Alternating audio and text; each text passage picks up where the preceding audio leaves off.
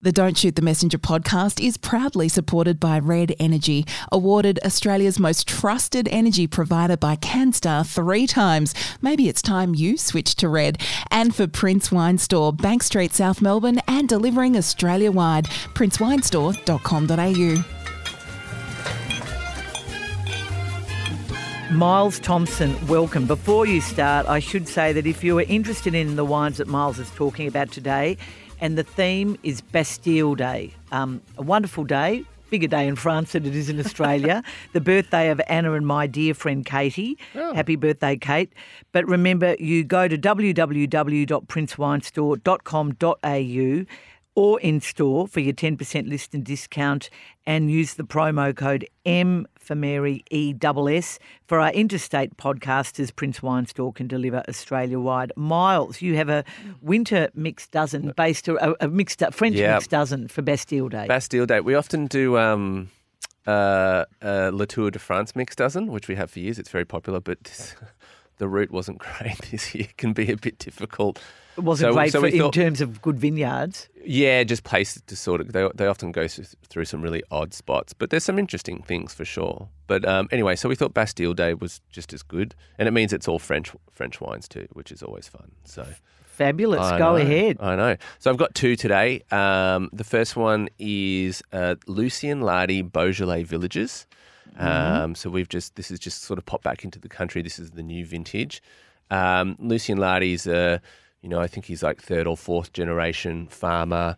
And we actually got to see him a couple of uh, a couple of years ago when we were over there, and you know doesn't speak a word of Fran- uh, word of word of English, and we don't speak any French, and he smashed us around the vineyards in his old four wheel drive and showed us all the vineyards and stuff. But he's a really very very cool, very sort of salt to the earth winemaker, wine grow, you know, really like a grower that makes wine is kind of what I call him, but makes really fantastic Beaujolais. So, you know, Beaujolais having that lovely sort of earthy sort of thing with that lovely spicy sort of top note, bit of kind of red and black fruit thing going on. So, so on the lighter side, so if you like Pinot, you'll like it, but it has maybe Beaujolais always got a little bit more of a kind of earthy, kind of turned, fresh turned sort of soil sort of thing to it that makes it really lovely, particularly for I think for winter, having that bit of that savoury edge to it as well. So Lucien, L U C I E N. Yep, Lardy, L A R D Y. Yeah, and it's the Beaujolais villages. So this is actually from vines from the 50s as well. So really quite old vine material, which is, uh, you know, I think at this level is is yeah pretty pretty sort of special. And this is not a wine you, you store; you drink it straight away. Yeah, look, you can definitely. They have they have a system of like cru wine, single vineyards like you see in Burgundy but this is like a, a, a village's like the more sort of entry level. So yeah, it's probably something I'd just drink over the next couple of years. Cost? Uh, Thirty-five dollars a bottle. Brilliant, and yeah. you can get that at Prince Wine Store. Absolutely. What else is in the French dozen? Yeah, so just I thought I'd do two reds since it's it's cold.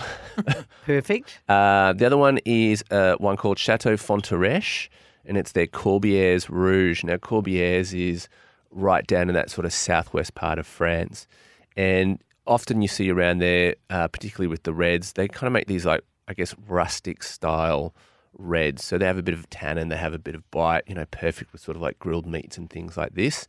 Um, this is uh, this property has some wonderful old Carignan vines. So Carignan is is usually a sort of wine that you see a little bit blended into, say, wines of the Rhone and things like that. Their their old vines are pretty special there. So they have this really Carignan, great Carignan, which is quite quite sort of spicy white pepper thing going on, blended with some things like Grenache and Mourvedre, and, and so it has this lovely sort of that that warm sort of dark fruits with that sort of heady spice, that white peppercorn sort of thing going on. Um, yeah, really lovely, sort of mid weight, kind of going into full, so nice and versatile on the table, and just a really fantastic wine. And how much does this one cost? Uh, that is twenty five dollars a bottle. That's a Cordé Rouge. Corbières. Corbières. Sorry. Yeah. So down the southwest, you see a lot of these sort of blends. They often have Grenache and Shiraz and Mourvedre and the same sort of things in them. Um, and then there's these villages around there. So this is actually Corbière. So this is the actual village. So a bit bit more specific, a bit more considered a little more a little more special, a little more premium because it all comes from a certain area. Is France still the leading winemaker of the world? Well, it's usually, if you look at sort of production levels, generally speaking, France, Italy, and Spain are always at the top. Um, it might year to year it might change. Maybe it's France one year, maybe it's Italy one year, but they tend to be all around, and it's and it's quite a lot. they make a lot of wine. Yeah. I mean, if anyone's been to France, it's vineyards everywhere. I mean, there's literally vineyards everywhere. I know there's vineyards at the back of uh, Paris as well, which they make wine from as well. So if you go there, you know, there's always an area there that probably grows something. well, the mixed dozen sounds absolutely beautiful. Yeah. Are there any whites in there as well, or is it all reds? Yeah, there's a few whites in there as well. There's a little Okay. great little Grenache Blanc that also comes from the southwest that's in there called Felicite, which is a little, uh, which is uh, it's actually we, we call it the the cats in space wine because it's got a um, it's got these great like pictures of cats, but they're really great wines. And again, from that southwest, so Grenache kind of based wines, and this is a Grenache Blanc.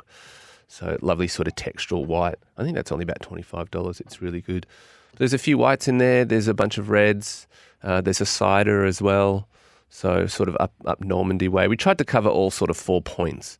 So you know you got stuff from the south, stuff from the east. There's some I think some Beaujolais and up there, and then some of the west Bordeaux, and then the north. Uh, some sparkling. We've included, uh, yeah, a, a cider this time. We often cl- include a cider. And as much as I love Myles' segment, it's not as enjoyable when you're doing dry July, which is what I'm doing Who's at the moment. oh. Well And- done, Caro, but really. How no. did I time it? I- to- I timed um, my dry month. It's pro- I think one of the only weekends of the year that involves five weekends. Like I started on a weekend and I'm ending on a weekend. And it's a long month. It is I mean, it's not February. Look, it's been it's been fine, but I've just got one gripe. I love the double zero Heineken beer. I love Heaps Normal, and you've told us about Mm. Yeah, some great yeah. beers. There are some, you know, reasonable cocktail things you can buy, and you've Yeah. done a few of those lovely yeah, we've done a few over ones. the years. Yeah. And um, but why can't they get a non-alcoholic decent wine? Yeah, it's always been our. We found that too, and we get presented with things all the time, and I'm not saying you need to, but psychologically, it's nice to have a drink in inverted commas at the end of the day, particularly if you're with friends. Are they all just dreadful? Well, Red I've never, and white? I've Or- never been recommended one, and I've never, I've always heard they're dreadful. yeah. Look, I, I don't want to. You know, I'm sure I don't want to make anyone angry who maybe drinks non-alcoholic wine that they think's brilliant. But we've we've struggled to find one that we think is sort of worthwhile. They're often a bit thin. They lack a bit of flavour. Sometimes the process of like if they re- have the alcohol removed, it sort of really sort of changes the, the sort of type of wine. The nice things about something like Heaps Normal or some of these beers, they can be brewed to be non-alcoholic Yep. rather than the alcohol removed. So they're sort of in through the brewing process, they can do it without sort of this is my understanding anyway, without having really enough alcohol to be considered alcoholic. And so I think they keep some of those elements. And also with beer, for anyone sort of the nerds out there, there, there's certain things you can do to add the texture and weight that you lose with alcohol. Alcohol, like actual alcohol, has a glycerol feel in your mouth. It gives you a sensation. It adds weight as well to wine and, and to drinks. So when it's not there, you you really lose that. And I think it's very noticeable. I had a friend. And so I think that's with wine. I think it's it's you really notice that it's missing. You kind of, I don't know. That's what we find. We find them a bit thin and not great. Yes. And either too sweet or I had a friend Yeah, whose mother sparkling years ago. maybe, but you know, no. Oh, no. I had a friend whose Even mother worse? years ago I, I think the used to. sparkling's really cruel. Oh, well, there we Just go. saying. This friend's mother used to boil wine, boil it Yeah. to take all the Does that alcohol Yeah. out of it, juicy alcohol? and then chill it yeah, and drink it. Now I don't know. I Is don't- that for the calorie? well, that was that was when she was doing Weight Watchers because you weren't Yeah. allowed um, alcohol. But I wonder if I what don't it would know why you taste like. I mean, if you're gonna if you're gonna Just have, just if have you're a gonna mineral water. yeah, and if you're gonna heat your heat your wine, make mulled wine. I don't. Outside of that, Yeah, I no, don't think you should bother. I'm not sure you'd boil all the alcohol. That's extraordinary. I don't That's think you would dedication either. to calories. I don't. What it isn't would it? turn into? I don't. Yeah, I Maybe, don't know how much alcohol you could burn from it no, I know. without losing most of the volume or a lot of volume. Maybe I'll do a nice French sort of um, Mm. beef bourguignon or something, and that can, that can be my alcohol, Yeah, I- my wine fix for the month. Totally. I think there is some really good non-alcohol options, definitely, and, and we've probably discussed the better ones on here. But I think yeah, outside of that, unless you sort of, you know, I think it just find other drinks. Just get through the month. Yeah. Anyway, Myles, th- they are they're great recommendations. Yeah, some good wines. The best Bastille Day mixed Dozen is available at Prince Wine Store, and those two, um, the Corbier Rouge Co- Yep, Fontareche Corbières Rouge. and um, the Beaujolais Village by Lucien Lardy. Yep, fantastic wine. Absolutely fabulous. We'll see you next week. We'll see you then.